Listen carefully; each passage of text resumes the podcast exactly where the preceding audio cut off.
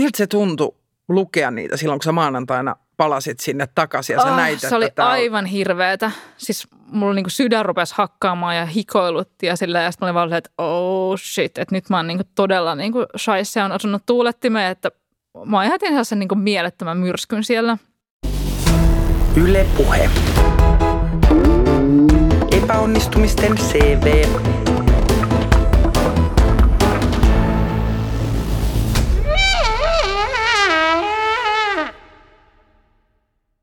Kuuntelet epäonnistumisten CVtä. Täällä puhutaan kaikesta siitä, mikä ei mennyt ihan putkeen. Mä olen Raisa Omaheima, mä teen taidetta ja kirjoja ja komiikkaa ja mä en osaa yhtään ruotsia.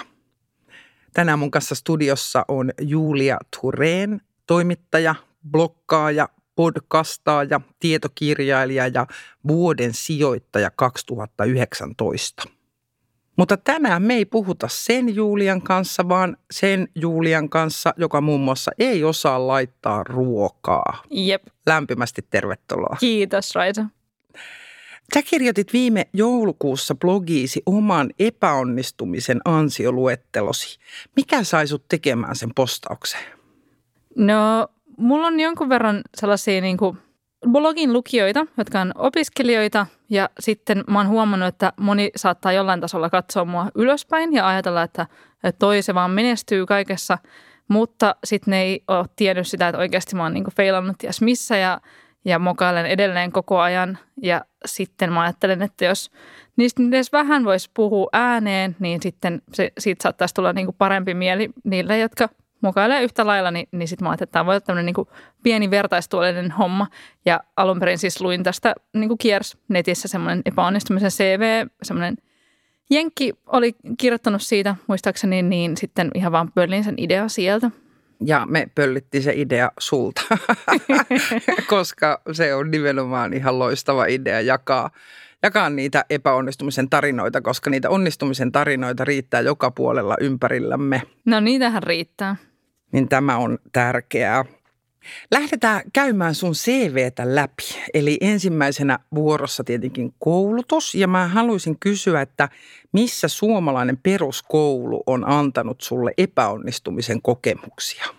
No vaikka missä, mutta ekaksi tulee vahvasti mieleen, mä olin siis hirveän suorittaja ja mun piti saada kaikki aina niin kuin 10 plussaa ja mun esimerkiksi peruskoulun päästötodistus oli jotain niin kuin 9,9, että mä olin niin kuin ihan hirveä hikipinko, niin sitten jos joskus epäonnistuin, niin mä itkin sen jälkeen, että esimerkiksi viidennen luokalla niin mä en päässyt ruotsin sanakoetta läpi, niin mä muistan, kun mä, asuttiin maalle ja sitten mä kiipelin sen suuren vuoren – huipulle ja sitten siellä tuuli tuiverteli. Ja sitten mä dramaattisesti niin kuin, vähän silleen Scarlett O'Hara meiningillä niin kuin olin se, että as God is my witness, seuraavan ruotsin sanakokeen minä pääsen läpi.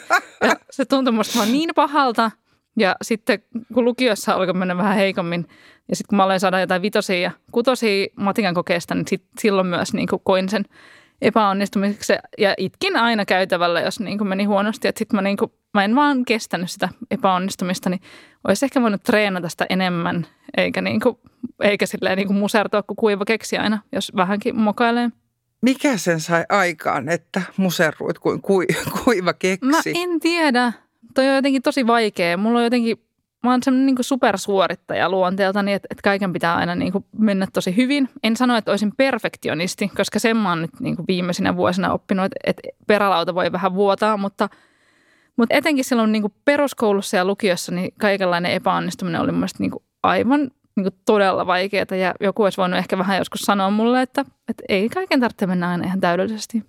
Lukiolaisena sun suhtautuminen epäonnistumisiin muuttu sanoiko se niin, mut, vai, Joo, vai jonkun verran. Sitten mä, mä aloin niin kuin pikkuhiljaa vähän niin kuin löysätä, löysätä vähän ja, ja sitten, mutta niin kuin todellisuudessa niin, niin semmoinen niin kuin kunnon suhtautuminen epäonnistumiseen on muuttunut vasta niin kuin ehkä plus kolmekymppisenä, että silloin mä oon alkanut antaa itselleni vähän armoa näissä asioissa, koska tai joskus luin jostain tutkimuksesta, että, että niin pahimpia burnoutteja tulee sellaisille naisille, jotka on onnistunut aina kaikessa ja sitten plus nelikymppisenä ne putoaa jostain niin kuin urallaan jostain asemasta tai joku pieni epäonnistuminen käy niille, tai ei pieni tai iso, ja sitten ne saa niin pahan breakdownin, että ne ei niin kuin välttämättä selviä siitä enää. Sitten mä rupesin miettimään, että mä en voi päätyä tollaiseksi. Mä oon just matkalla tollaiseksi. Mun on pakko vähän niin kuin, nyt alkaa opetella tätä niin kuin suhtautumaan siihen epäonnistumiseen niin kuin jotenkin armollisemmin.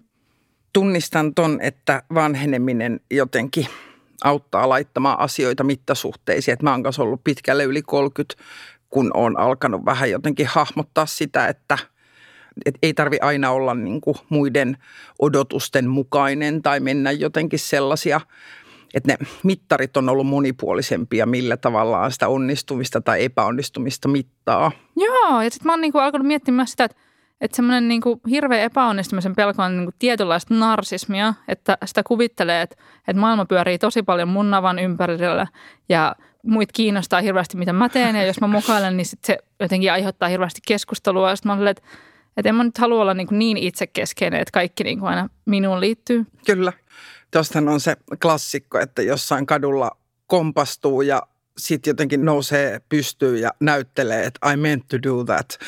koska, koska niitä kaikki bussipysäkin seisovia, kun on nimenomaan kattonut tätä sun kävelysuoritusta, koska nimenomaan. se on niin olennainen. Itsestäni tunnistan tämän, että Kyllä. joskus, että jotenkin – pakko pitää niin nyt näyttää kauhean toimintakykyiseltä joka todellakin, tilanteessa. Todellakin, Vaikka oikeasti ihan hirveän harvaa kiinnostaa, ihan hirveän harva muu ihminen. Niin, nimenomaan. Ikävä kyllä. tai onneksi. Tai onneksi.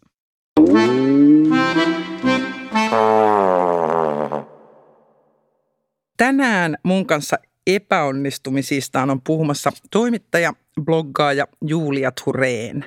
Mikä oli Julia ensimmäinen työpaikka, jota sä et saanut? Tulee mieleen ainakin semmoinen, kun mä hain 18-vuotiaana Hesburgerille töihin. Ja mun mielestä se meni aika hyvin se työhaastattelu. Mä olin semmoinen reipas ja iloinen ja mä ajattelin, että kyllä mä tämän saan. Ja sitten siinä ihan loppuvaiheella, kun se haastattelu oli jo ohi, niin mä ajattelin, että mä vielä vähän niin kuin vitsailen, jotta mä niin kuin annan sen vaikutelman, että mä oon niin kuin semmoinen jotenkin mukava ja rento niin kuin työyhteisön jäsen. Ja sitten mä kysyin, että saako siitä lisäpisteitä, että osaa laulaa Hesen kastikelaulun – ja sitten se haastattelija katsomaan niin jotain ruttoa ja se oli vaan, ei, voit lähteä. Ja sitten mä en koskaan saanut sitä työpaikkaa. Työhaastattelus vitsailu, ihan nerokas konsepti. Mutta ilmeisesti ei kyllä kauheasti toimi, että en suosittele.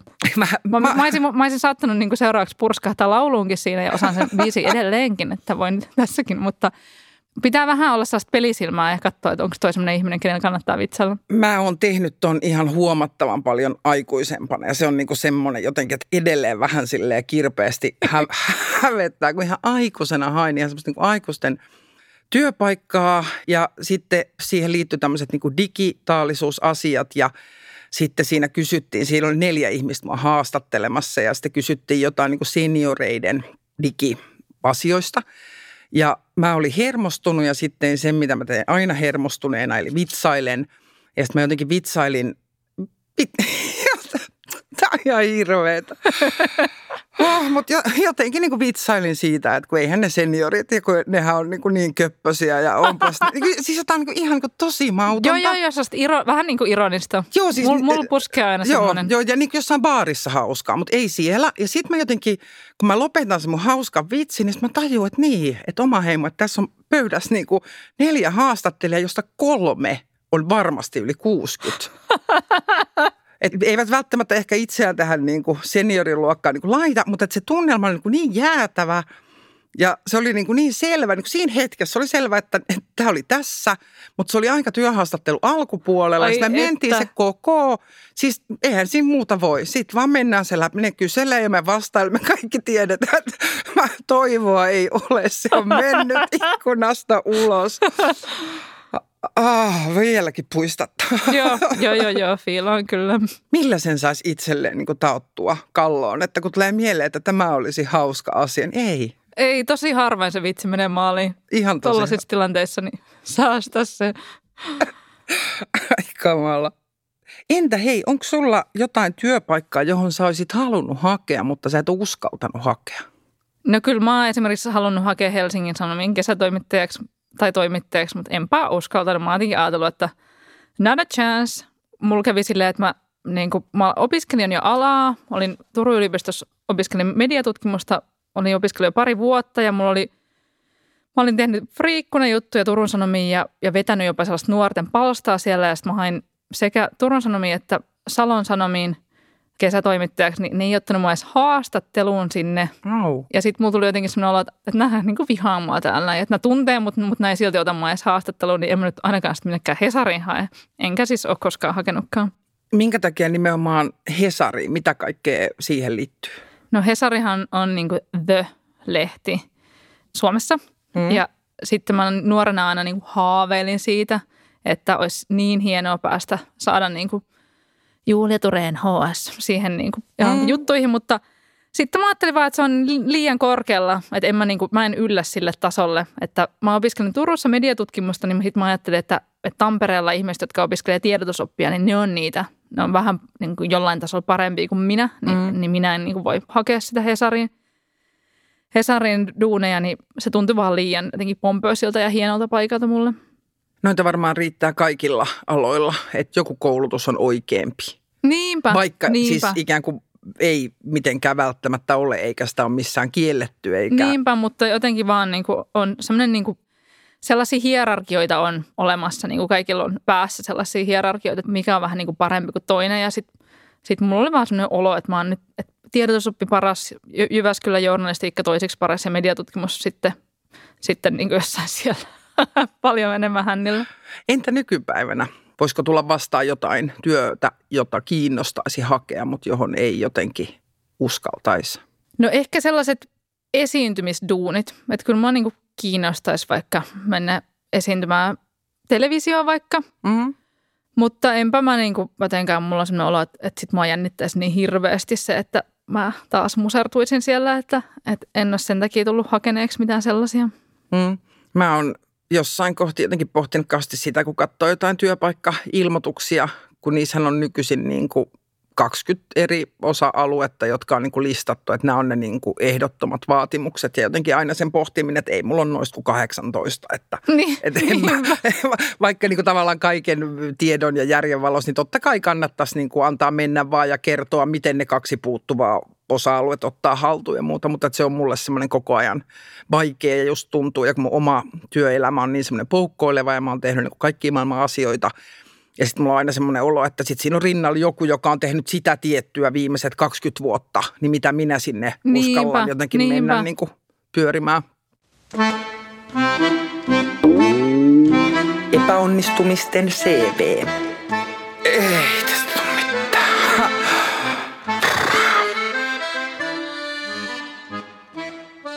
Tänään mun kanssa noloista ja häpeällisistä tilanteista on puhumassa Julia Tureen. Sä oot puhunut ja kirjoittanut paljon rahasta. Sä oot tehnyt raha-aiheista podcastia ja sä oot julkaissut kirjan, jolla on aika tyhjentävä nimi Kaikki rahasta, näin säästin kymppitonnin vuodessa.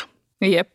Ja sun perusviesti on siis se, että ihmisten pitäisi puhua enemmän rahasta, niin palkoista ja kulutuksesta. Mutta pitäisikö rahaan liittyvistä epäonnistumisista puhua myös enemmän? Ai että niistä pitäisi puhua ihan todella paljon enemmän, koska tuli mieleen, että en mä itsekään puhunut mun raha epäonnistumisesta juuri koskaan kenellekään. Se tuntuu vaan jotenkin niin sellaiselta, että, että mä oon vaan niin mokannut, niin ollut niin uskomattoman tyhmä, enkä ole perehtynyt tarpeeksi ja jotenkin tehnyt typeriä valintoja. Se tuntuu niin henkilökohtaiselta, niin, niin sen takia ei, mutta totta kai, koska kaikki epäonnistumiset on sellaisia, mistä, jos niistä kertoo ääneen, niin toinen voi oppia niistä. Kyllä, ja epäonnistumisiin liittyvä häpeä aina kevenee, kun siitä voi puhua. Niin kevenee, koska tosi usein sitten käy ilmi, että joku muu jossain on tehnyt saman mukan ja se auttaa, koska sit kun sitä jakaa, niin, niin se tuntuukin jotenkin, että jos joku muu fiksu ihminen vaikka on tehnyt jotain mokia, niin, niin sitten se ei tunnu yhtään niin pahalta. Ja sitten ihan just tämä niin oppimisnäkökulma, että, että kun rahaa on käyttäminen on just sitä, että, että sitä pystyy opettelemaan, mm-hmm. että miten sitä käytetään ja mikä on järkevää tapa kuluttaa ja mikä on järkevä tapa säästää ja miten vaikka sijoitetaan, mm. Niin mä itse opin ehdottomasti parhaiten silleen, että mä kuuntelen, mitä joku muu on tehnyt paljon paremmin kuin, että mä luen vaikka jonkun perusoppikirjan jostain aiheesta. Ni, niin semmoinen niin kuin vertaistuellinen opettaa. Kyllä. Häpeään ja epäonnistumiseen liittyy usein semmoinen harhakuvitelma, ehkä vähän narsistinenkin harhakuvitelma, että minä olen ainoa, olen maailman ainoa, joka oli näin tyhmä ja näin tyhmästi teki. Niin sitäkin vastaan se puhe voi auttaa. Toi on niin totta. Toi on ihan totta. Mä oon niin vaikka miettinyt, että viime aikoina, kun on ollut jonkun verran tällaisia, että ihmiset on mennyt nettihuijareiden niin kuin mennyt siihen lankaan ja mm. nytkin oli, oli joku niin kuin, se oli ihan tosi sydäntä särkevä tarina sellaisesta eläkeläispariskunnasta, jotka asuivat jossain Espanjassa, jossain aurinkorannoilla ja sitten ne oli niin kuin laittanut tällaiselle itä-eurooppalaiselle sijoitusyhtiölle kaikki eläkesäästönsä. Niin sitten mun mielestä oli upeaa, että ne kertoi siitä Hesarissa, koska vaikka se niin kuin niille varmasti oli noloa ja inhottavaa ja muutti niiden koko elämän, niin sitten kun tuosta puhutaan, että tällaiset järkevät, fiksut ihmiset voi tehdä tällaisia juttuja – että niillekin voi käydä näin, niin, niin sitten ehkä joku siitä oppii, että ei, ei välttämättä laitakaan. Ja itsekin on niin kuin just sijoitusmaailmassa vaikka epäonnistunut tosi rankasti.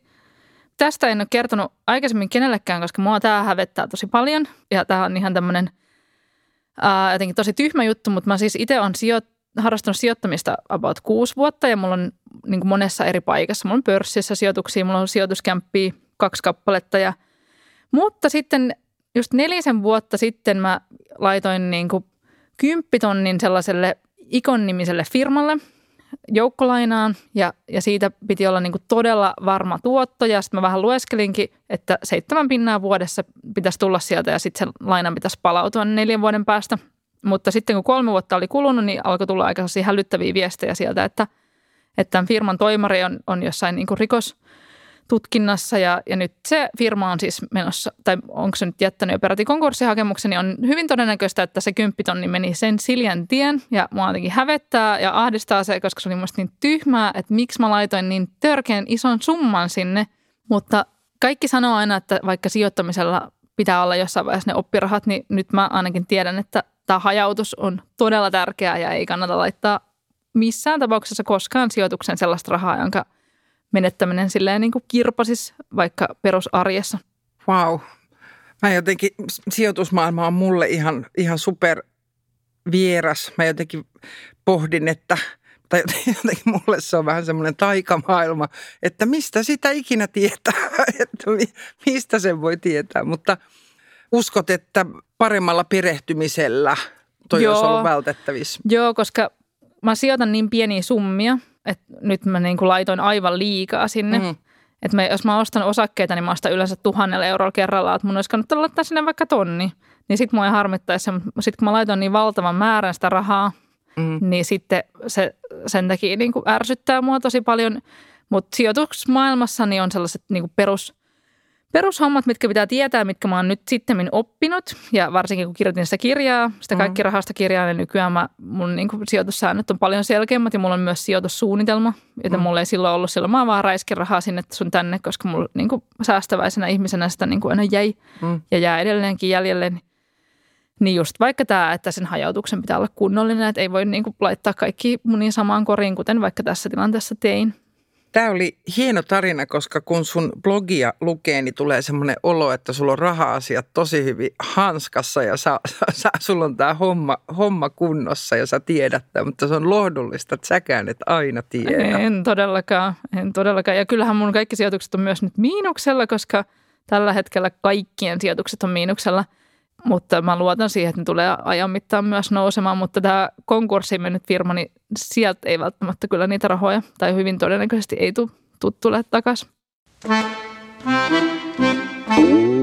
Yksi tarina epäonnistumisesta.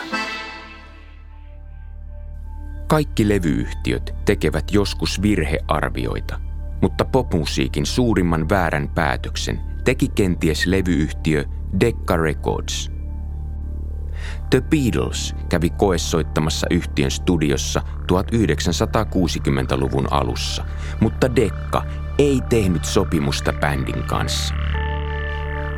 Yhtiö oli sitä mieltä, että kitarabändit olivat menossa pois muodista, eikä The Beatlesillä ollut tulevaisuutta showbisneksessä.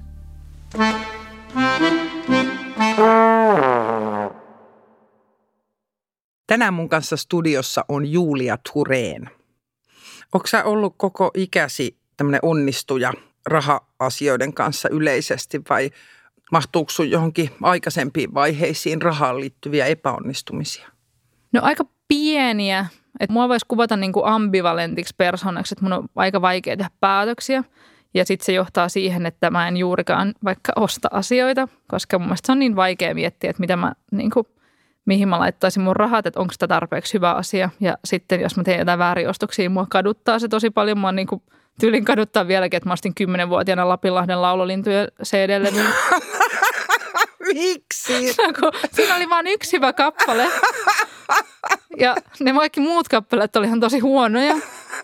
Niin sitten mä maksin, laitoin siihen 20 euroa. Tai no okei, okay, no silloin se oli varmaan 120 markkaa. Niin, niin no sitten, mikä se oli se 120 markan kappale? se oli semmoinen kuin, että itse asiassa aika hyvä tagline, mutta aina ei voi saada sitä mitä haluaa ja yleensä ei halua sitä mitä saa. Mutta siis edelleenkin kirvelee sielussa tämä, niinku, että mä olisin voinut vaan sen yhden kappaleen vaan nauhoittaa radiosta mun kasetille ja kuunnella mm. sitä sitten, mutta sitten mä ajattelin, että mun on pakko omistaa tälle CD-levy. Wow. Mikä on sun mielestä semmoinen rahaan liittyvä moka, jonka ihmiset tekee liian usein?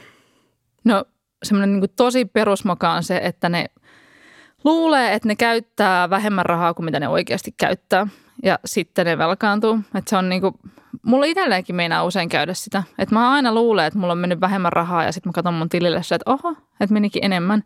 Että se vaan, ihmiset on niinku hirveän harvoin perillä siitä, että paljonko ne oikeasti kuluttaa ja, ja mihin. Että et se, sen pystyy ratkomaan ihan sillä vaan, että katsoo vaikka verkkopankista viimeiset kolme kuukautta ja katsoo, että mihin on, on sitä rahaa mennyt. Mutta – se on työlästä ja se on inhottavaa ja varsinkin jos sieltä näkee, että ahaa, mulla on mennyt tohon ja tohon asiaan ja mä oikeastaan vähän niin kuin kadun jopa ton asian ostamista, niin se, on niin kuin, se tuntuu tosi inhottavalta katella niitä niin kuin NS-moka-ostoksia. Mä tunnistan ton tosi ihan niin kuin täysin. Mulla on omassa elämään niin mahtunut muutama semmoinen kohta, jossa mä olen ihan super, super köyhä, niin kuin tosi, tosi, tosi pienituloinen.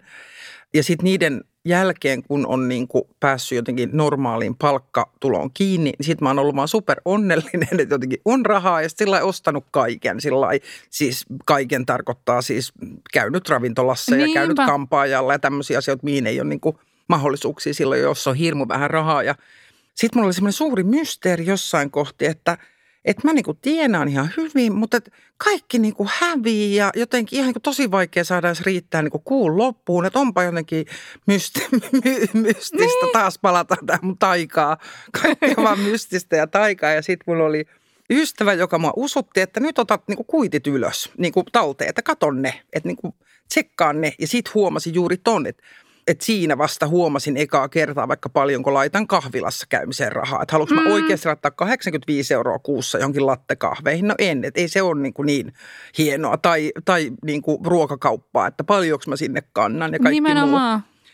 Mutta mä olin ihan siis tosi varmaan lähemmäs nelikymppinen, kun mä jotenkin aloin niin kuin tajuta, miten tämä maailma pyörii ja sen, että nimenomaan, että vasta kun niitä rupeaa tutkimaan, niin sitten se mahdollistaa sen, että voi alkaa niin kuin muokata ja miettiä, että okei, minkä verran Niinpä, haluan laittaa nimenomaan mihinkin. mullakin niinku just se, se on ollut semmoinen niinku suuri oivallus, että vaikka mä oon hyvin keskituloinen ja mulla on niinku mediaanipalkka, eli semmoinen niinku kolme tonnia, niin mä silti pystyn aikamoisiin saavutuksiin mun rahoilla, kunhan mä teen kaiken niinku tietoisesti. Et rahaahan käyttää ihan hirveästi tiedostamatta sitä, että et ihan vaan huithait niinku vetelee sinne sun tänne.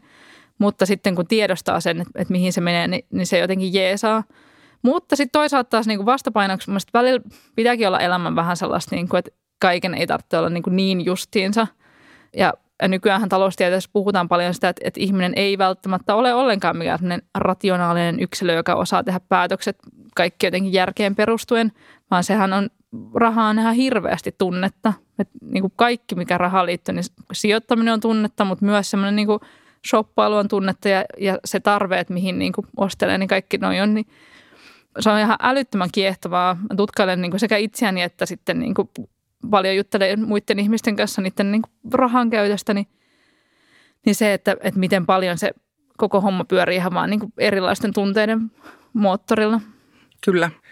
Sanoit aiemmin, että näistä rahaan liittyvistä epäonnistumisista puhuminen hävettää, niin mennään siihen vielä vähän tiukemmin kiinni, että mikä siinä hävettää näyttää? Miksi se on häpeällistä? Se on jotenkin niin kokonaisvaltaista, että jos ihminen on niin kuin sössinyt raha-asiansa ja vaikka niin kuin ostellut luotolla tai käyttänyt tosi paljon jotain niin kuin kulutusluottoa ja ton tyyppisiä, niin sitten tulee sellainen olo, että onko tyhmä? Et, mm. et, ja sehän niin kuin, että se, että kukaan ei halua olla tyhmä, että se on niin kuin semmoinen kokonaisvaltainen ajatus, että, että tämä tyyppi on niin kuin mokannut elämässänsä eikä niin kuin osaa olla aikuinen ihminen. Että kyllähän aikuisten pitäisi osata käyttää rahaa oikein. Mutta sitten se, mitä ei niin kuin tajuta, on se, että, että meillä on ikään kuin kokonainen valtava markkinakoneisto meitä vastassa tässä asiassa, jotka koko ajan kaiken mahdollisen keinoin ammattimaisesti yrittää saada meitä ostamaan milloin mitäkin. Et kävelet kaupungilla, näet ihan koko ajan mainoksia, puhelimeen tulee koko ajan mainoksia, kaikenlaisilla niin kuin alitajuntaisilla viesteillä sulle yritetään koko ajan tuupata sitä. Niin mä en, mä en itse sanoisi, että se on yksilön vikaa pelkästään, vaan tässä on niin kuin suuria rakenteellisia ongelmia. Ja just tätä, että silloin kun mä vaikka välillä on tehnyt niin kuin ylivelkaantumisesta juttuja, niin aina kun mä yritän googlata jotain niin kuin apua ylivelkaantumiseen, niin, niin mulla tulee Google House ensin seitsemän pikavippifirmaa.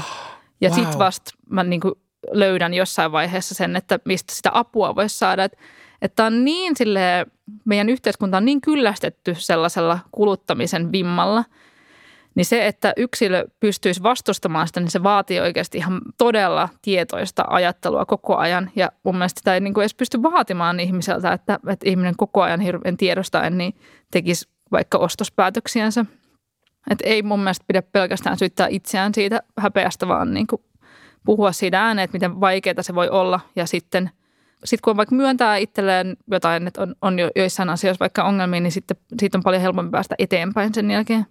Se on hyvin sanottu. Mä oon ihan samaa mieltä, että ei, ei mikään rahan tai rahan käyttöön liittyvä, niin sitä ei voi typistää niin kuin yksilön ominaisuuksiksi tai valinnoiksi, vaan se on nimenomaan aina osa semmoista niin kuin isompaa yhtälöä että se on surkeeta, että se kantaa niin paljon sitä häpeä niin kuin leimaa, että mäkin tunnen ihmisiä, jotka on ulosotossa. Jostain syystä ovat elämässään päätyneet ja ne maksaa sitä takaisin, niin miten niin kuin valtava tabu se on. Ja, sit, ja, ja vaikka se, siis sehän vaikeuttaa elämää enemmän kuin rikosrekisteri, jos on ulosottomerkintä, koska ei, ei saa kotivakuutus, siis ei saa puhelinliittymää, ei saa Se on ihan hirveä. Mä sitten mun kirjaa varten haastattelin sellaista Mimmi, joka oli aivan sairaan ihana, semmoinen niin tosi fiksu ja sympaattinen tyyppi. Ja se oli ollut kymmenen vuotta ulosotossa. Sillä oli vähän elämä lähtenyt raiteeltaan kaksikymppisenä.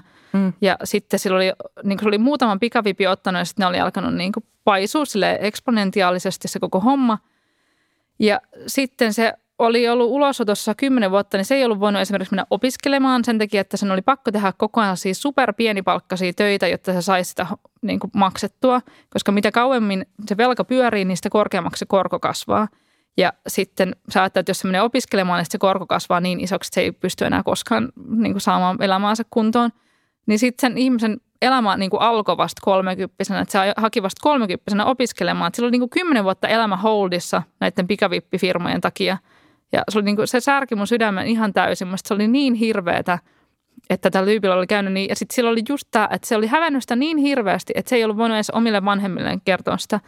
Ja jos olisi kertonut, niin vanhemmat olisi aivan saleen maksanut sille ne velat, mutta sitä hävetti vaan se niin paljon, että se oli sössinyt omat asiansa, että se ei, niin kuin, se ei saanut sitä hommaa hoidettua. Ja se sanoi, että se oli niin kuin miettinyt itsemurhaa monta kertaa siinä matkan varrella. Niin tällaiset tarinat on mielestäni niitä joista pitää puhua ja joita pitää tuoda esiin, että ne ei ole, niin kuin, ne ei ole enää sellaista hilpeitä epäonnistumista, vaan se on niin kuin tosi, tosi vakava ja yhteiskunnallinen asia. Ja, ja itse tiedän, että miltä tuntuu se, kun on tosi vähän rahaa käytössä. Mun perhe oli, oli suht pienituloinen, ei muuta mitenkään niin köyhi, mutta isä oli apuraha tutkijana yliopistossa ja äiti niin teki friikkuna jonkun verran lehtijuttuja, mutta silleen, että, että, että oli neljä lasta ja niin oli tosi vähän rahaa käytössä, niin – välillä, kun ties vähän, niin kuin, että noilla on, noilla on tosi tiukkaa, niin se niin kuin mua jotenkin kourin tuntuvasti niin kuin ahdisti, niin, niin mä en toivoa sitä tunnetta kenellekään. Epäonnistumisten CV. On tää saatana työmaa. Epäonnistumisten CVssä on tänään vieraana Julia Tureen. Onko sulla joku rahaan liittyvä epäonnistuminen, jota sä pelkäät, jota ei ole vielä tapahtunut, mutta jonka sä pelkäät, että voisi tapahtua? No nyt kun mä oon tuossa sijoitusmaailmassa epäonnistunut tolleen ja huomasin, että maailma ei siihen kaatunut, niin, niin ei sinällään. Et sijoittamiseen liittyen ei, koska mä tiedostan, että kaikki mitä mä sinne laitan, niin voi kadota kankkulan kaivoon. No okei, seuraava semmoinen niin vähän isompi asia on se, että mulla on neljävuotias poika, joka on aika semmoinen, että se aina vaan haluaisi jotain kamaa itselleen. Se on ihan hirveä materialisti. Se Eikö kaikki lapset No on, ole? on. Ei se, se ei ole mikään hänen ominaispiirteensä, mutta niin mä pelkään, että mitä jos mä en niin kuin, että mulla itselläni on se, että, että mulla on semmoinen tausta, että mä, mä oon niin saanut silleen kuukausirahaa ja, ja sitten ei ole tullut yhtään ylimääräistä missään ja, ja niin kuin, mä oon ihan niin kuin saanut se, sen tyyppisen niin kuin tosi hyvän, hyvän rahakasvatuksen, mutta musta tuntuu, että se tuli vähän niin kuin pakolla sen takia, että mun vanhemmille ei ollut niin kuin enempää rahaa antaa, mutta sitten kun mä oon itse me ollaan mun puolison kanssa niin kuin parempi tulosia kuin mitä mun vanhemmat oli, niin sitten pelkään, että mä niin kuin hemmottelen sen vähän pilalle, että mun pitää tosi paljon tehdä jotain periaatepäätöksiä tulevaisuudessa, että, että miten me sille vaikka asioita annetaan tai näin. Niin tämmöinen niin raha epäonnistuminen, että jos, jos mä kasvatan mun lapsesta sellaisen niin kuin hirveän hulttion. Ke- kerro mulle, mitä siinä käy? Te hemmottelette sitä, mitä sit käy? No, niin, no me, menee? me, me, niin me totutetaan se siihen, että se voi saada aina ihan kaiken, mitä se ikinä haluaa.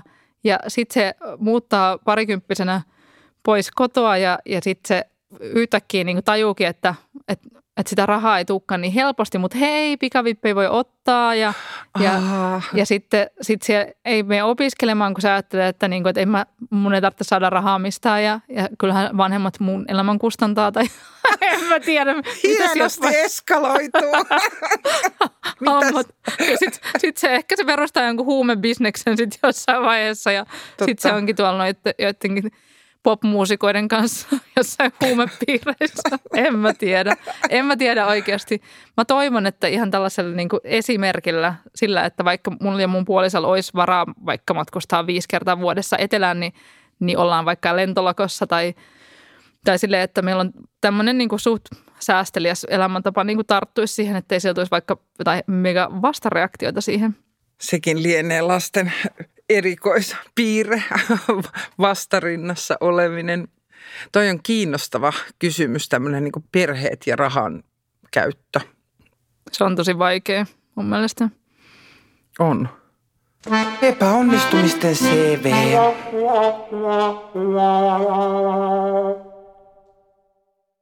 CVssä listataan aina myös kielitaito.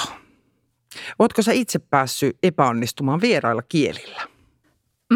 No oma silleen, että mä olin kerran Tukholmassa ja sitten semmoinen radioreporteri tuli kysymään, että haluaisinko mä osallistua yhteen galluppiin. Ja sitten mä jotenkin ajattelin, että no kyllähän minä ruotsia osaan. Ja sitten se kysyikin multa jonkun talouskysymyksen. Ja minähän en osannut yhtään. niin kuin sitten mä olin vaan että ja har köpt godis. Hei do. Ja silleen, että se oli aivan katastrofaalista. Mutta toisaalta mun yhdellä kaverilla kävi silleen, että, että hän oli – opiskellut Viroa ja sitten me oltiin Majakalla yhdessä töissä ja sitten sen tulee virolaisia asioimaan ja sitten se ajatteli, että nythän tätä kielitaitoansa näyttää, niin sitten se yritti vastata niille viroksi, mutta sitten se jälkikäteen huomasi, että se olikin puhunut vaan niinku suomea, mutta silleen lapsenomaisesti. se, se oli enemmänkin niinku muuttunut vähän niin kuin vaan rasistiksi, sitten, vaikka se yritti olla silleen niin kuin mukava.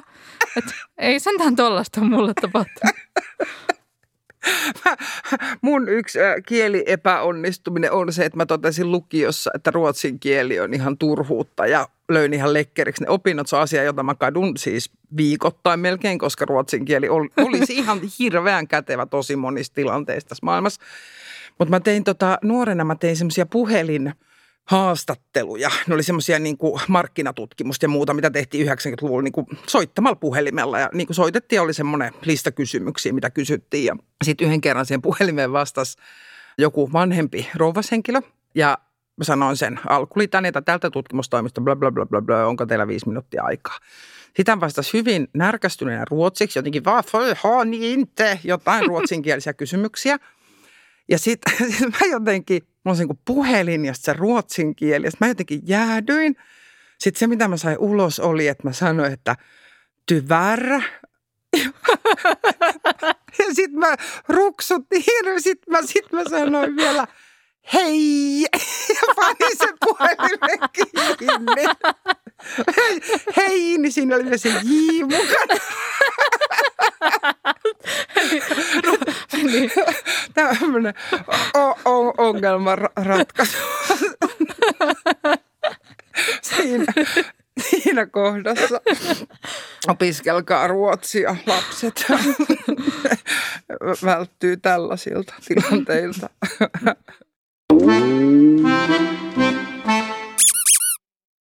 Sä oot työskennellyt toimittajana Sanoma- ja Aikakauslehdissä muun muassa. Ja toimittajan työssähän pitää olla homma hanskassa ja faktat kunnossa. Millä tavalla sä oot mokannut toimittajana? No tulee ensin mieleen tämmöinen, kun mä oon ollut tuottanut sellaista nettisivua kuin demi.fi, mm-hmm. joka on, on supersuosittu nuorten keskuudessa ja siellä on hyvin, hyvin omistautunutta jengiä. Ja joskus aina välillä siellä on niin kuin keskustelu vähän niin kuin karannut käsistä ja, ja yhdessä vaiheessa, sitten on ehkä sanoisin, että viitto viisi vuotta aikaa, niin, tai ehkä enemmänkin, niin, niin siellä aina oli tapana haukkua kaikenlaisia bloggaajia. Ja sitten tämä niin kuin ärsytti minua. Mä olin, kävin aina välillä vähän moderoimassa niitä, vaikka se ei ollut suoranaisesti mun tehtäväni. Ja sitten kerran mä mun omalla sellaisella nimimerkillä kuin Demi Julia, joka oli semmoinen moderointitunnus oikein siinä, niin, niin perjantaina iltapäivänä niin laitoin yhteen keskusteluun silleen, että hei, lopettakaa tämä haukkuminen jo, että kasvakaa aikuisiksi. ja sitten, sitten mä lähdin viikonlopun viettämään. Ja sitten kun mä maanantaina tulin takaisin, niin siellä oli semmoinen adressi, jossa niin kuin ihmiset toivoisivat, että mut irtisanotaan. Että tällaista ei voi hyväksyä tällaiselta kalliomursulta, joiksi näitä Demin moderaattoreita kutsuttiin. Ja sitten siellä oli lukuisia sellaisia keskusteluja, missä ihmiset oli niin kuin jotenkin aivan pöyristyneitä. Siellä oli ihan sellaisia niin tappo-uhkausluokkaa, sellaisia, että Julia pitäisi lukita johonkin autoon ja sytyttää se auto tuleen. Ja ihmiset oli, niin kuin, ihmiset oli niin kuin aivan todella päreissään siitä hommasta. Niin, niin sitten opin sen, että – jos mulla on niinku ikään kuin sellainen auktoriteettiasema, niin mä en saa käyttää sitä väärin. Et mikä on pahempaa, mitä sä voit sanoa 16-vuotiaalle, kuin että kasvaa aikuiseksi? Tosi Koska huono. eihän ne edes ollut aikuisia, niin miksi niiden pitäisi kasvaa aikuiseksi? Niin, niin No sen, sen olisi voinut jättää, tota, niin kyllä mä sitten tein se julkisen anteeksi pyynnön siitä, että... Saitko pitää työsi? No ei, jo, no sitten sit, sit, siellä toimituksessa ihan niin nauraskeltiin sille jutulle, että et ei, se, se ei niin kuin aiheuttanut minkäänlaista irtisanomisuhkaa, mutta ymmärrän, että selkeästi niin kuin aiheutin suuren mielipahan suurelle joukolle ihmisiä tästä asiasta. Miltä se tuntui lukea niitä silloin, kun sä maanantaina palasit sinne takaisin ja sä oh, näit, Se oli että aivan hirveetä. Siis mulla niinku sydän rupesi hakkaamaan ja hikoilutti ja sillä ja sitten mä olin vaan että oh shit, että nyt mä oon niinku todella niinku shaisse on osunut tuulettimeen, että mä aiheutin sellaisen niinku mielettömän myrskyn siellä. Mitä sä teit ekana? No mä menin juttelemaan meidän päätoimittajalle. Se oli silleen, että nyt on käynyt tälleen näin. Ja sitten se onneksi se vähän niin kuin purkautui enemmänkin sellaisella naureskelulla. Että totta kai me sovittiin, että joo, että tämä oli niin kuin ylilyönti ja ei olisi pitänyt jättää tuollaista kommenttia sinne. Mutta sitten se ei ollut kuitenkaan, mä en ollut esimerkiksi niin kuin haistatellut kenellekään. Tai silleen, että, Sä et se ei ollut kiroillut. Mä en ollut kiroillut, että se oli enemmänkin semmoinen lakoninen, semmoinen hohojakka. Mutta ei olisi tarttunut sitäkään, että, että niin kuin herkille ihmisille herkässä iässä, niin, niin, niin niin, mutta kyllä mä harmitti se monta viikkoa. Että kyllä, ja sitten myös kyllä tuntui pahalta lukea niitä sellaisia, että hänet pitäisi polttaa autossa. Mä en tiedä miksi autossa. niin kuin, että, El- elokuvallista. no niin, no totta, että semmoista niin jotenkin vähän dramaattista Niin. ja, ja silleen, niin se oli kunnon moka. Oi, hieno moka.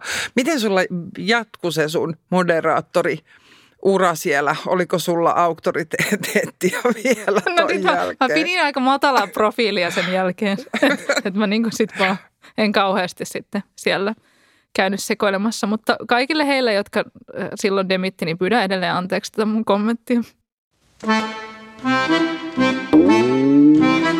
Epäonnistumisten CV.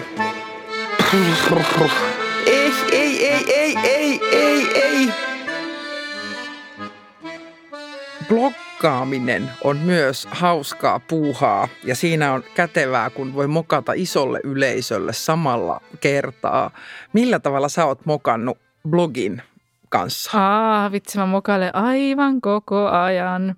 Mun tämmönen ihan helmasynti on se, että mulla on ihan hirveästi kirjoitusvirheitä, siis sellaisia niin typoja. Että mm. mä, mä oon lukenut suomen kieltä pitkään yliopistolla ja, ja niin kuin mä oon ihan osaan kielioppini, mutta mä en vaan jaksa oika lukea niitä, koska mulla on aina vähän tämä, että perälauta vuotaa. Ja sitten mulla on jotain sellaisia uskollisia lukijoita, jotka tulee oikein aina kertomaan, että mitkä kaikki typot ne on löytänyt mun teksteistä. Sitten mä oon vähän silleen, että no kiva, mä voin muokkaa nyt paremmaksi, että kiva kun oikoluittaa, mutta ne on sellaisia perustason mokia, mutta sitten on niinku tämä tämmöinen niinku nettikäsite kuin paskamyrsky ja mm. aina bloggaajat aina silloin tällöin sellaisen nostattaa. Mun ehdottomasti pahin paskamyrsky oli semmoinen, kun mä olin ollut taloustieteen luennolla, jossa meidän taloustieteen proffa oli tälleen hyvin teoreettisesti selittänyt, että mikä ongelma on tippaamisessa, että miksi hän mm. ei koskaan tippaa ravintoloissa. Mm. Ja se taloustieteessä menee silleen, että jos on kova tippaamisen kulttuuri, niin sitten nämä ravintoloiden pitäjät, eli omistajat, voi ajatella, että niin kuin tipeillä maksetaan ikään kuin se tarjoilijan palkka, joten se palkka voi olla sitten pienempi. Ja sitten kun Suomessa tämä tippaaminen ei ole, ei ole silleen niin kuin vielä niin kuulu niin vahvasti meidän kulttuuriin sen takia, että meillä on näitä ammattiliittoja ja, ja niin kuin minimipalkkoja ja, ja näitä sovittu, että, että paljonko se pitää olla, niin sitten mä tein tällaisen aika niin kuin roiskasin vaan tällaisen postauksen, että tästä syystä ei kannata tipata ravintoloissa. Ja ajattelin, että tämä on tämmöinen kepeä, kepeä pikku postaus niin kuin muiden ohessa. Ja selitin sen niin kuin vähän ehkä sille taloustieteellisellä termeillä just niin kuin näin, että riski siirtyy yrittäjältä työntekijälle, joka niin kuin ei ole oikein. Eli mä olin käytännössä katsoen tarjoilijan puolella, koska mm. mä en halua, että vaikka naispuoliset baarimikot joutuu vaikka hirveästi flirttailemaan jollekin limanuljaskoille sen takia, että ne saisi niiltä tippejä, mm. vaan niin kuin, että kaikki saa pitää ammattiylpeytensä ja palkka juoksee joka tapauksessa. Mutta sitten tähän luettiin niin kuin piru raamattua ja suurimmaksi osaksi ihmiset luki ihan vaan sen otsikon. Se taisi olla, että miksi en tippaa ravintoloissa – ja, ja sitten niin se kyllä nostatti ihan niin kuin mielettömän stormin, että mä sain sitten ihan niin Facebook inbox-viestejäkin silleen, että jos koskaan tulet meidän ravintolaan, niin aion sylkeä ruokaasi. Ja ihan silleen, että ihmiset tuttasit ihan tajuttomasti. Siis ja, ravintola-alan työntekijät joo, suuttu joo, joo, siitä, kaikki että tarjoilijat, tipit. Nimenomaan, joo. tarjoilijat niin kuin sille Utsjoelta jonnekin Hankoon, niin suuttuivat minulle mun mielestäni. Mutta loput, kun mä katsoin niin Google Analyticsista, niin about 20 000 ihmistä oli käynnissä lukemassa sen postauksen. Ja siellä oli ehkä joku 500 kommenttia, mutta ei se nyt ollut niin kuin oikeasti niin iso juttu ilmeisestikään, mutta sillä hetkellä mulla oli sellainen olo, että koko maailma on mua vastaan ja ihmiset niin kuin pitää mua itsekkäänä lorttona, joka vaan niin kuin haluaa viedä tarjoilijoiden rahat niin kuin niiden taskuista, vaikka se ei ollut mun pointti – No, mä oon siis poistanut tämän postauksen. En sen takia, että siitä tuli se paskamyrsky, vaan sen takia, että sitten niin kun mä oon huomannut, että jos mun nimen googlaa, niin ensin tulee, että, että Julia Tore, näin säästin 10 tonnin vuodessa. Ja sitten se tulee... niin sitten mä ajattelin, että tämä ei kyllä ole hyvä parivaljakko. Näin sen säästä ei tippaa ikinä. Miksi en tippaa?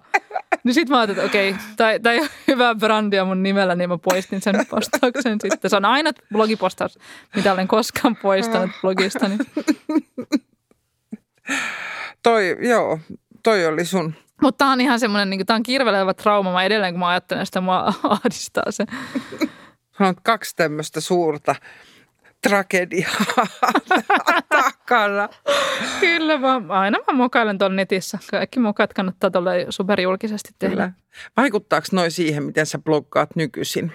Joo, joo, joo, joo. Kyllä, mä, kyllä aina välillä tulee jossain jotain nihkeitä, mutta niin kuin mä en silleen roiskase enää tollaisia asioita. Ja sitten mä oon ymmärtänyt sen, että, että jos puhuu rahasta, niin se pitää aina tehdä hirveän kielikeskellä suuta, että sitä ei, ei voi niin kuin tehdä tällaisia ohimeneviä heittoja vaan, että en mä nyt ikinä enää tuollaista postausta tekisi, mutta se proffa oli jotenkin niin hyvin sen sanonut ja sitten mä jotenkin olin sen niin kuin pauloissa, että sitten mä vaan niin kuin ajattelin, että mä vaan referoin tämän tekstiäkkiä tänne näin.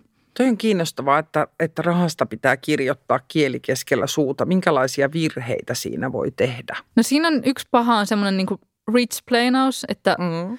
Sanoo jotain sellaisia asioita, että no kyllähän nyt jokainen voi säästää ainakin 100 euroa kuussa, koska eihän jokainen voi. Mutta sitten se voi mennä myös toiseen suuntaan, että mä oon niin kuin aina jotenkin super ymmärtävän, kuvittelen olevani ja pystyn niin kuin mukamassa samastumaan muiden ihmisten arkeen. Ja sitten mä oon vaikka sanonut joskus mun podcastissa sanoin, että et ymmärrän hyvin, että lähihoitaja, jolla on vaikka niin kuin 1800 euron bruttopalkka, niin ei saa niin kuin säästettyä 100 euroa kuussa, niin sitten sain heti lähihoitajalta palautetta, että no itse asiassa kyllä ihan hyvin saan säästettyä. Äläpä tule kertomaan mulle, mitä mä osaan tehdä tai pystyn tekemään ja mitä en. Että et ei niin kuin pidä muiden puolesta sanoa, että mihin joku pystyy ja mihin joku ei pysty. Että, mutta se rich plainaus, eli semmoinen, että rikas itseään pienempi tuloselle, että miten tämä homma oikeasti pitäisi hoitaa, niin semmoinen on ankeeta. Joo, se on ihan yksi mun niinku suosikki inhon ko- kohteita kyllä. maailmasta semmoinen, että oletko köyhä metsässä on mustikkaa, niin. lisäksi kaali on halpaa, kyllä. No niin, Mutta tämä ei ole sillä niin kuin jotenkin seuraavan vuoden suunnitelmaksi vielä niin kuin kovin, kovin riittävä. Tai että työttömänä ihminen jaksaa suunnitella kaikki ruokansa ja jaksaa juosta tarjousten perässä ja kuoria jotain niin kuin lanttuja viikosta toiseen. Joo, se on a- aivan se on niin kuin läävästä edes horista tuollaista. Oh, oh, oh. Yksi tarina epäonnistumisesta. Konstantinopoli oli Itä-Rooman eli Byzantin valtakunnan pääkaupunki ja Euroopan tärkein uskonnollinen ja kulttuurillinen keskus.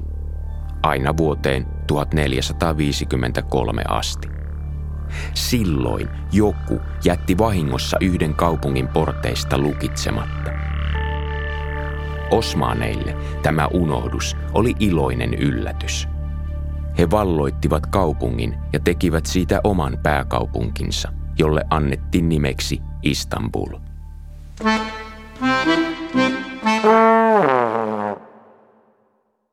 Tämä sun kaikki rahasta kirja, liittyykö sen tekemisen prosessiin mokia?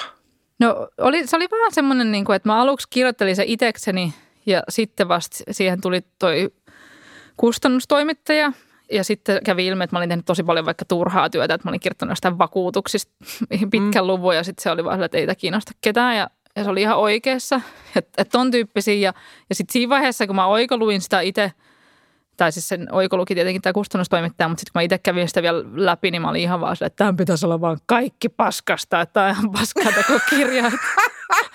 että niin kuin, tästä, ketä mukaan kiinnostaa tällaiset horinat ja, ja silleen, että, että iski semmoinen niin kuin, tosi semmoinen vahva, että mitä mä oikein kuvittelin. Mutta ei sitten sen, sen niin kuin suurempia mukia, että ei tule siitä, siitä silleen mieleen. Kirjat herättää tunteita. Mulla lähti mun oma esikoisromaani, joka viime syksynä tuli ulos, ihan proosakirja, niin äh, kun se lähti painoon kesäkuussa – niin sitten mut valtas, mä olin onnellinen noin 45 minuuttia ja sitten mut valtas semmoinen syvä kauhu, joka oli ensin muotoa, entä jos kukaan ei sitä lue. Että kukaan ei sitä löydä, kukaan ei sitä lue, tämä kaikki on ollut turhaa, kaikki nämä vuodet. Tuntia myöhemmin se seuraava kauhu, että – entä jos joku lukee ja sitten se on se mielestä ihan paska ja sitten se bloggaa siitä ympäri internettiä. Tämä on muuten paskaromaani. Ja nämä oli niin kuin nämä kaksi ka- kauhua, joiden välillä voi hyppiä, että entä jos kukaan ei Kyllä. lue tai joku lukee, niin ka- kaikki on paskaa ja kaikki on hir- Niinpä, se on, se on hirveätä. Koska mä oon kerran Antti Holman kanssa jutellut tästä aiheesta – siis haastattelin häntä johonkin lehteen. Hän ei ole mikään mun ystäväni. tai siis haluaisin, että olisi, mutta olispa. ei ole. No niin, niinpä. olispa. Mutta se sanoi silloin, että joku niin kuin vaikka TV-ohjelmien tekeminen tai blogin kirjoittaminen on siitä kivaa, että, että tulee aina se seuraava jakso. Että jos niin kuin kirjoittaa jonkun paskan blogipostauksen, niin sitten tulee se seuraava. Mutta kirjat on sellaisia, että ei tule mitenkään sille, että no ensi viikolla uusi kirja sitten, mm. vaan sitten sun pitää odottaa pari vuotta, että jos joku teilaa sen – niin siitä on tosi vaikea lähteä että no minäpä nyt kirjoitan seuraavan romaanin, vaan niin kuin, että se on paljon julmempaa hommaa kuin vaikka joku tv tekeminen tai, tai vaikka just bloggaaminen. Kyllä. Mä ra- ratkaisin tuon oman kahden kauhun välillä loikkimisen sille, että mä aloitin seuraavan romaanin kirjoittamisen viikko sen jälkeen, kun se oli lähtenyt oho, painoon. Oho. Joo, mä totesin, että mä en pysy muuten niin kuin järjessäni. Ja mä ajattelin, että mä nyt ympäröin itteni tällä uudella kirjalta. Se on ihan eri juttu, ihan eri maailma – että sitten kun tämä tulee syksyllä ulos, niin jos joku sanoo, että se on ihan paska, niin mä voin sanoa, ai se vanha opus. Minä enää siitä piittaakaan. No mitä siinä kävi sitten? Kirja sai ihan hienon vastaanoton. No Kiitos niin. kysymästä, kyllä. Ei se ollut kaikkien mielestä paskaa. No niin. Se on ollut ihanaa, kun on, olen saanut niitäkin viestejä. Mokaterapia.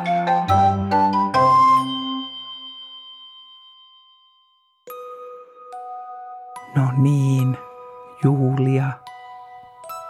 Tervetuloa tänne mokaterapiaan. Sä voit istua siihen sohvalle ja siinä on nenäliinoja. Kiitos, kiitos. Nyt mennään, mennään ihan sun lapsuuteen asti. Ja mä kysyn, että, että mikä oli sun ensimmäinen kivulias epäonnistuminen, jonka sä muistat? Tota, muistan, kun mä olin ehkä neljä tai viisi vuotias ja Mm. mä olin, mä olin meidän mökillä ja sitten meidän, jostain syystä meidän mökin ovi oli lukossa ja sitten Potta oli siellä eteisessä Niin, tai siellä. Joo, ja sä, sä et ollut siellä. Mä en ollut siellä, mä olin siellä ulkopuolella. Ja sitten mulla oli ihan hirveä kakkahätä. Niin sitten mä voi. ajattelin, että, että mä niinku on ystävällinen mun äidille ja kakkaan siihen niinku portaalle, siihen kiviportaalle. Niin. Koska siitä se on niinku helpompi korjata sitten pois se kakka. Sä olit huomaavainen lapsi. Niin mä ajattelin. Sitten jotenkin mun äiti ei, ei ollut sitten samaa mieltä, että hän olisi keksinyt parempiakin kohteita tälle ulosteen paikalle. Niin. No mil, miltä susta sitten tuntui, kun äiti siihen tuli paikalle? No aika nopeasti, kun mä näin äidin ilmeen, niin mä niinku ymmärsin, että, että mä oon tehnyt virhearvion tässä, mutta toisaalta sit mä huomasin, että sit kun mä oon järjellä selitti niinku tämän oman päättelyketjun, niin sitten äiti suhtautui tähän kuitenkin suht ymmärtäväisesti, että vähän niin kuin pyysi jopa anteeksi, niin huomasin, että kyllä se siitä sitten. Eli tämä oli sulle ihan tämmöinen eheyttävä kertomus kuitenkin, että tässä oli onnellinen, onnellinen päätös te äidin kanssa kohta sitten ja hän ymmärsi sua paremmin. No kyllä, kyllä hän varmasti ymmärsi mua sen jälkeen taas vähän, vähän paremmin. Vähän lisää. Kiitos.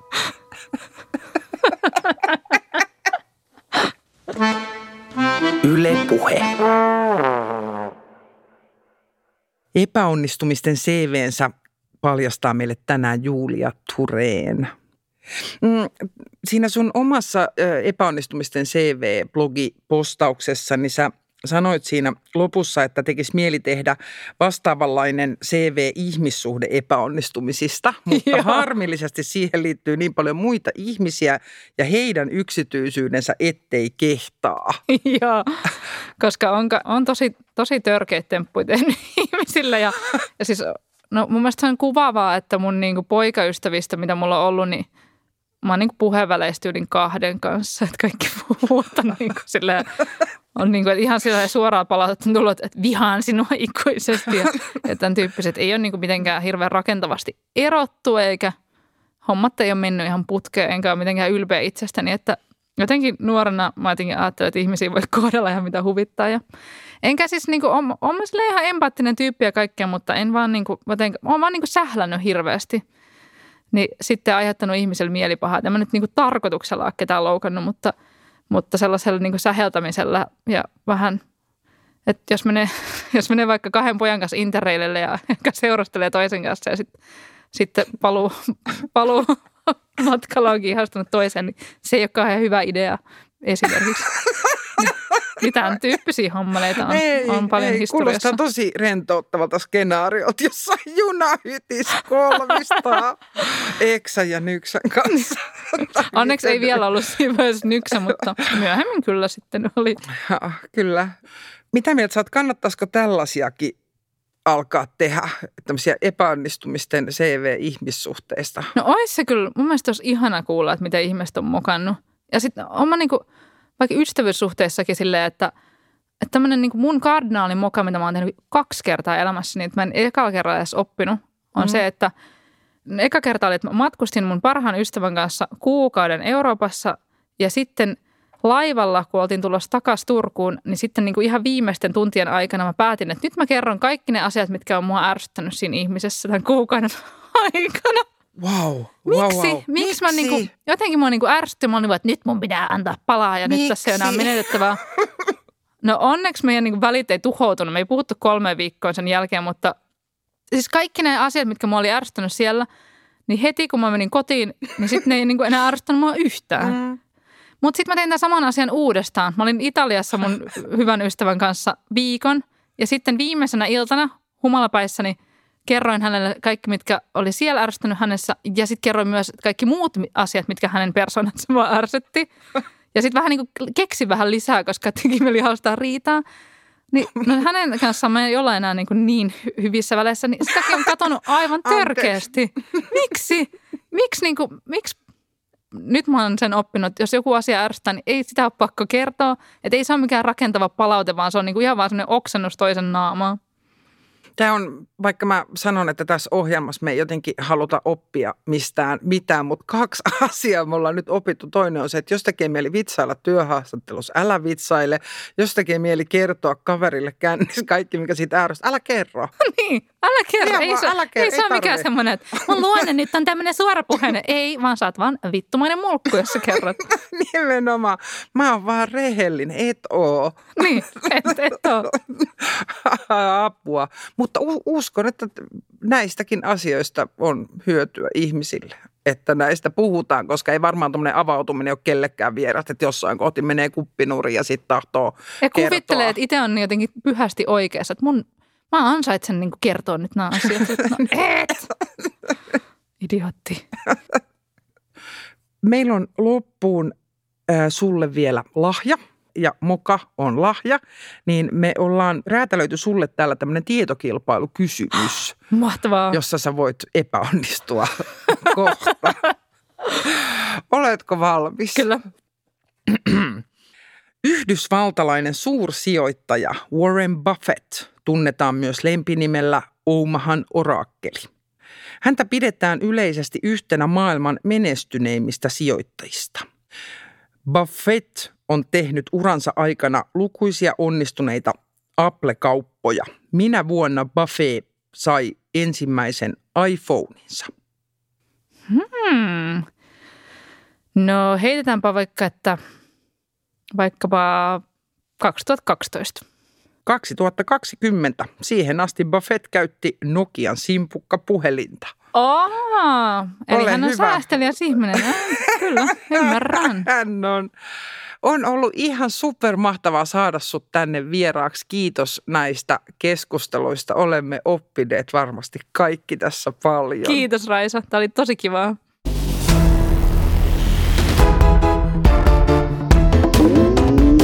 Yle puheen.